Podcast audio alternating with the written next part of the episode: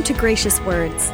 Gracious Words is taken from the weekly women's Bible study taught by Cheryl Brodersen at Calvary Chapel, Costa Mesa, California. We behold your glory, God, in the face of Christ. It shows us who you are, revealing who you are. Have you ever felt disqualified from God's service because of a past failure or sin? Well, take heart. You're about to see how God uses broken vessels to accomplish His purpose. Join us now as we continue our journey through the lineage of Jesus with Cheryl Brodersen.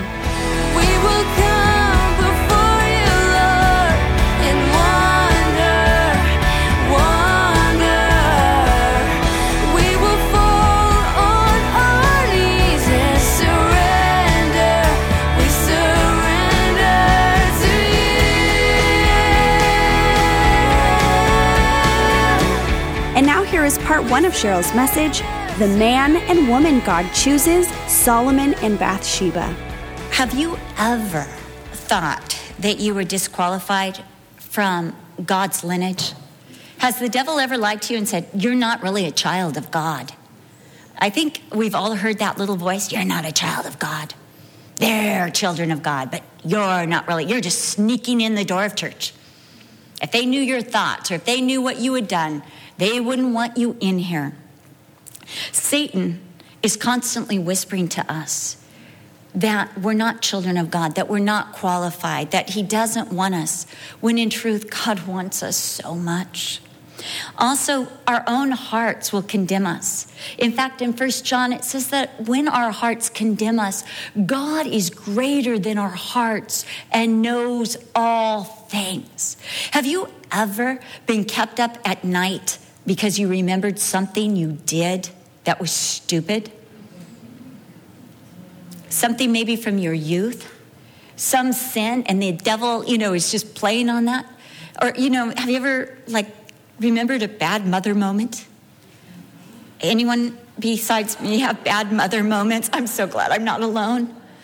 I remember one time, um, Kelsey, we're in England and we're all getting ready for church, and Brayden comes up to me and says, You know, Kelsey's acting cuckoo.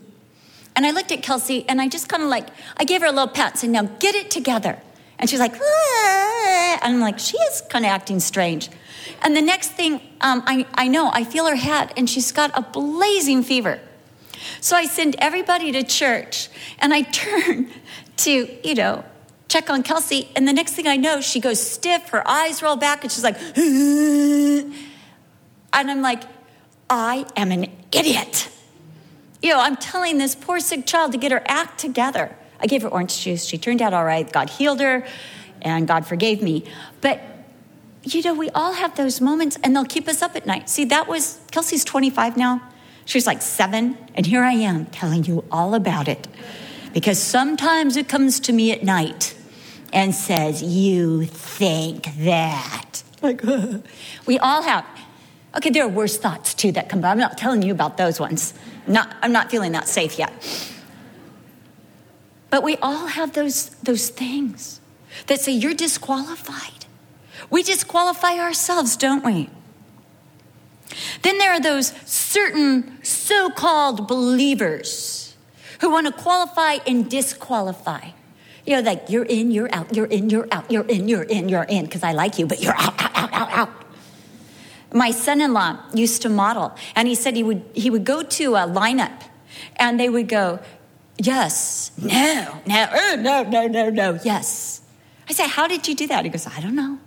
I, would be like, if they said, Ew, no, I'd be like, Oh. I remember years ago, I was in, I was at the market, and I saw this man go, Her, she's the one. And he pointed to me. And I looked over to see who he was, you know, saying this to. And there was this girl, and she looked me up and down. She said, Her? Ugh, no. And I was like, what? What? Why am I disqualified? And what am I disqualified from? You know, should I not be shopping for yams? I didn't know what the issue was. But you know, there are those who, who have set them up, themselves up as judges over the church. And they're saying who's really saved and who's really called and who's not the called. This is what the Judaizers did when they came into the church of Galatians. They told those Galatians, it's not enough just to believe in Jesus. You have to come under us. You have to begin to fulfill the law. Here's rules, here's regulations, because you're not really enough, and Christ is not enough. You have to earn this. But Paul said that we were not saved by the righteous acts that we have done, but the righteous acts that Jesus Christ alone has done. And as we believe in the righteous acts of Jesus Christ, we are saved. And there is no other name, Peter said, that is uttered on earth by which men can be saved than the name of Jesus, the Messiah. That's what saves us. And yet, there are those times that we look around and we think, Lord, I don't think you want me. Have you ever told the Lord you did not get a bargain? I've told the Lord so much, you did not get a deal with me. In fact, when Brian became the pastor of this church, I said to the Lord, if you want emptiness and stupidity and humility, you got the right couple. Because we don't have it. And we need Jesus so desperately. I, I could look around and I could see more qualified people than Brian and myself. I see people with better pedigrees, better education, better experience, better attitudes, smarter. That's not too hard. More talented, more gifted. But I think of Moses. When God called Moses, Moses said, Lord, you can do better than me. By that burning bush, you can do better than me. I'm 80 years old. I'm working for my father in law. I've been kicked out of Egypt. My own people didn't want me. Lord, you can do so much better. I'm not eloquent. I don't know how to speak. Lord, in fact, this is actually what he said in Exodus chapter 4 find someone else. I'm not a deal. And the Lord says, Moses, you're everything I want because I want to do it all through you. I made your mouth, I'll speak through you. I will give you the authority you need. I will give you the power. I want it to be me and not you. Sometimes we feel disqualified because of some past indiscretion or sin. We're haunted or condemned by something stupid we did, mistakes and sins of the past. Too often, we identify ourselves by our failures. I, you know, and not, and not by the parentage of God. But God, let me tell you this this morning our God qualifies the unqualified, and our God disqualifies the qualified to qualify the unqualified. I was going to title this message that, but it was too long and too many cues. But have you ever noticed that God follows a whole different criteria than man when he is choosing servants? In John 15, 16, Jesus said, You did not choose me, but I chose you and appointed you that you should go and bear fruit, and that your fruit should remain, that whatever you ask the Father in my name, he may give you. Jesus spoke to Peter, who would fall asleep in the Garden of Gethsemane, cut off the high priest servant's ear, rebuke him at the wrong times, and deny that he even knew Jesus. And Jesus said, Peter, I'm going to use you to strengthen and establish your brethren. Seriously, he could do better. John, God chose John, Jesus chose John, John and James, who were nicknamed the sons of thunder, who were going behind the other disciples' back saying, Hey, let us sit on your right and left hand. Let us be first in your kingdom. Forget those other guys or your men he chose Matthew, a former tax collector who sat at a booth, who, who co- cooperated with the Romans in cheating people. He chose Thomas and Bartholomew, who both struggled with doubts. He chose Simon, a zealot who had violent tendencies. He chose Judas, Not Iscariot, but he chose Judas Iscariot, who would deny him, right, and betray him. But he also chose Judas, not Iscariot, who was slow to understand the will and purposes of Jesus. And he chose Philip, who didn't quite get who Jesus was, even after three years ministering beside and with and by Jesus. He chose these men, not because they were qualified. He chose the unqualified that he might qualify them to the grace of God and to ministry for him. So that later in Acts, when these uneducated, unsophisticated men are speaking with such power and authority and wisdom, those Pharisees and Sadducees and chief priests who were so educated, so learned in the scripture, would say, Where did these men get such knowledge and authority? And they would have to take note that these men had been with Jesus, that that was the source of their power. And that's what had qualified them for such incredible acts. In 1 Samuel 16 7, God said to the prophet Samuel, Do not look at his appearance or at the height of his stature, because I have refused him. For the Lord does not see as man sees. For man looks at the outward appearance, but the Lord looks at the heart. In 1 Corinthians 26 through 29, Paul said to these learned Corinthians who thought they were, as Charlie used to say, all that, for you see your calling, brethren, that not many wise according to the flesh, not many mighty, not many noble are called. But God has chosen the foolish things of the world to put to shame the wise. And God has chosen the weak things of the world to put to shame the things that are mighty, and the base things of the world, and the things which are despised, God has chosen, and the things that are not to bring to nothing the things that are, so that no flesh should glory in his presence. What am I saying? I'm saying that you are all qualified for God's service. All of you. There's no excuses in this room because we answer to the God who qualifies the disqualified. Paul says in Colossians 1:12 that we are to give thanks to the Father who has qualified us to be partakers of the inheritance of the saints of light. God qualifies those he chooses. He fully fulfills the requirements himself. He forgives, he equips, he trains, and he works through. God chooses empty vessels, vessels of disrepute, to change and transform and put his glory in.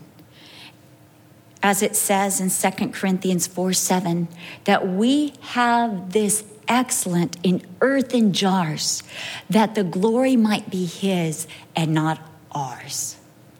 God is the one who qualifies the disqualified and disqualifies the qualified. What are God's requirements? When God wants to use a person, what's he looking for? God is looking for faith. He is looking for those who will simply believe and trust him. In John 11 40, God said to Martha, Did not I tell you that if you would believe, you would see the glory of God? What was the criteria for Martha to see the glory of God? To see her brother raised? Did she have to believe Lazarus is going to rise up from the dead? No.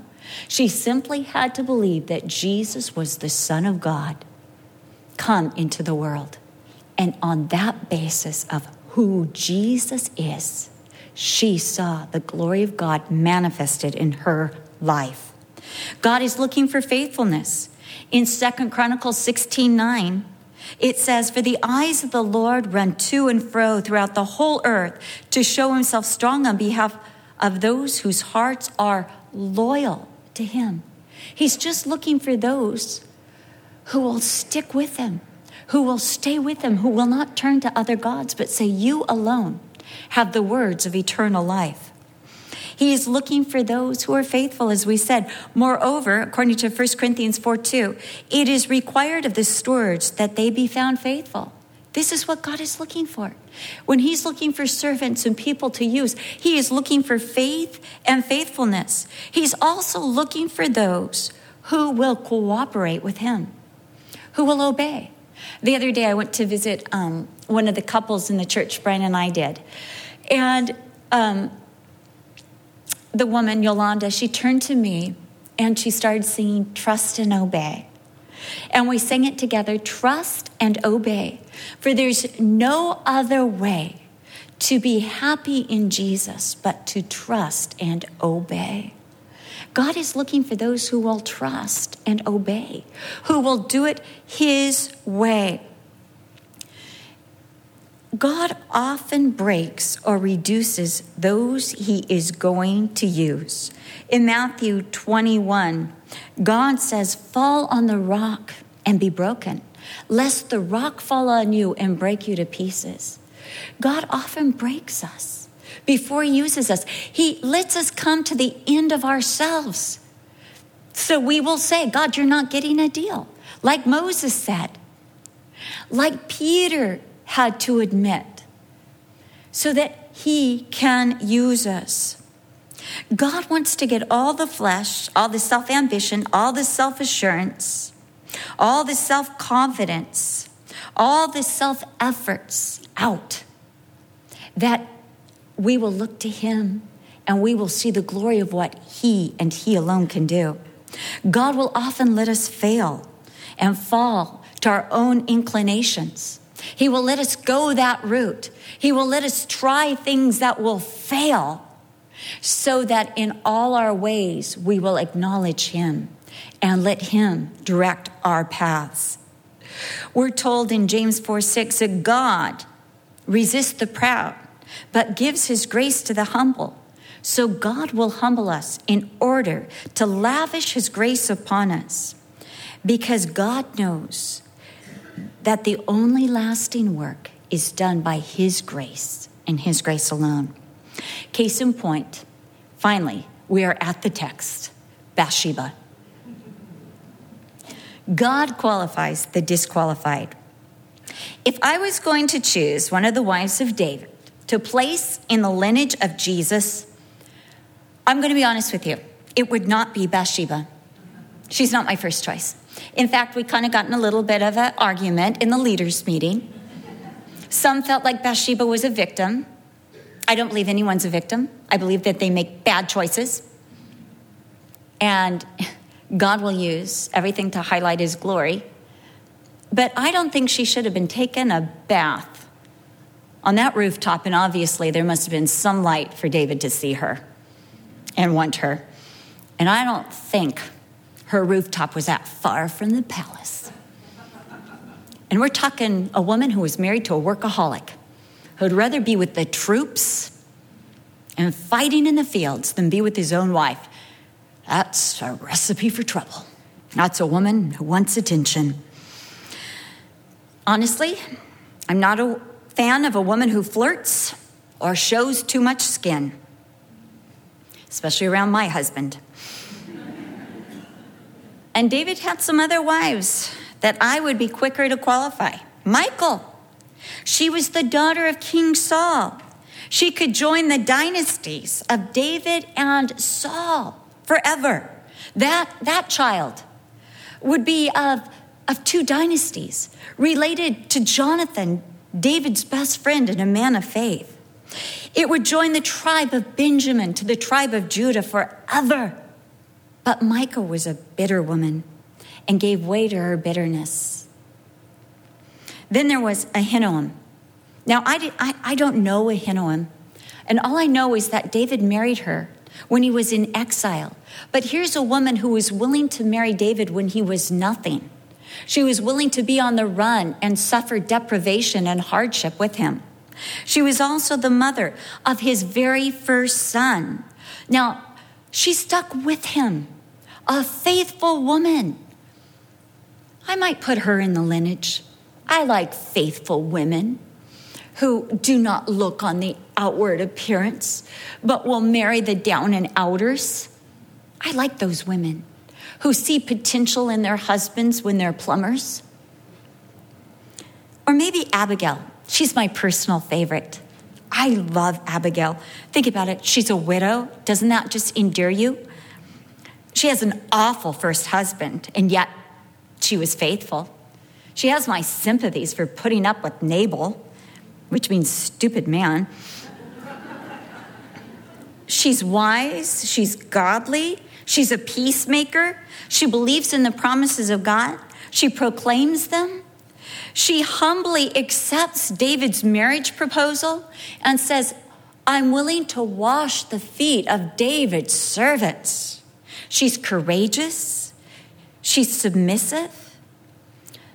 But it's not Abigail that's called to this place as much as I would call her to this place. It's not Maacah. Now, Maacah was a king's daughter. Her, her father was the king of Jeshur. She was of royal stock. And she must have been beautiful because we're told that her children, Absalom and Tamar, were good looking. But Maacah is not the one that's placed in the lineage of Jesus Christ. Then there's Haggith. Um, I know nothing about this woman, but that her name means festive or dancer. She's a happy person. Why not put the happy person in the lineage? And Happy gave birth to, you know, why not Miss Happy? Then there's Abital. I don't have much to say about Abital either, except for it says her name means the father is dew, D E W, you know, like the nice moisture on the ground, which means refreshing. Why not put refreshment in the lineage of Jesus? I would put refreshment in the lineage of Jesus. Finally, there's Eglah, heifer. You just worked that one out for yourself. Perhaps a strong woman in the lineage of Jesus. She pulls her own weight. But it's not any of these women, but it's Bathsheba who's placed in and mentioned in the lineage of Jesus.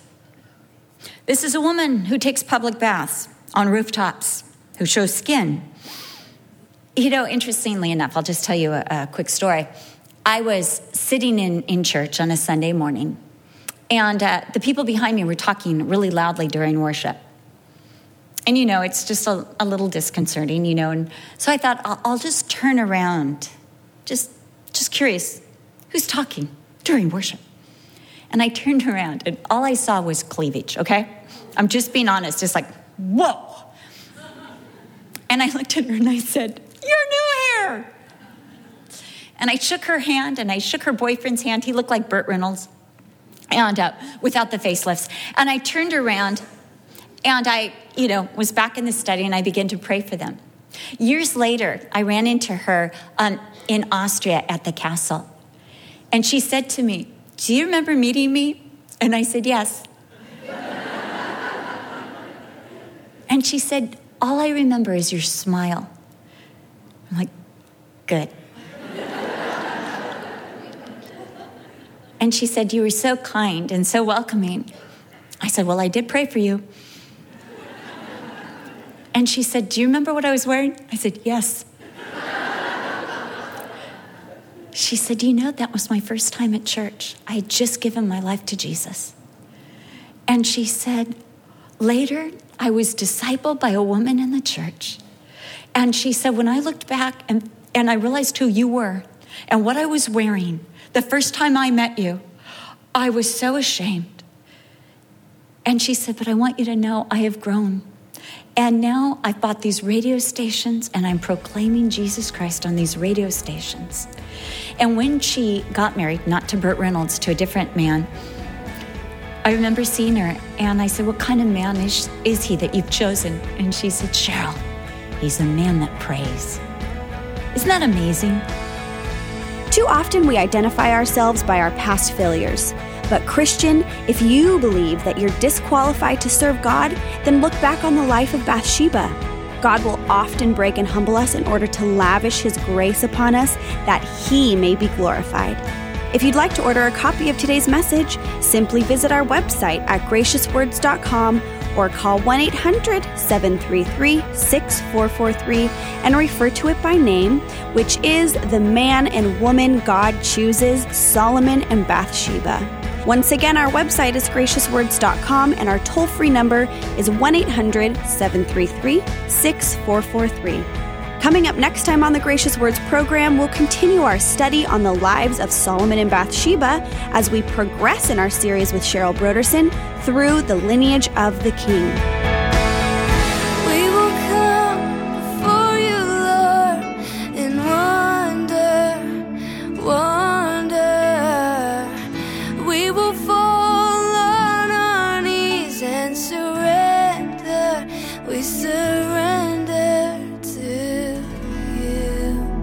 This program is sponsored by Calvary Chapel, Costa Mesa, California.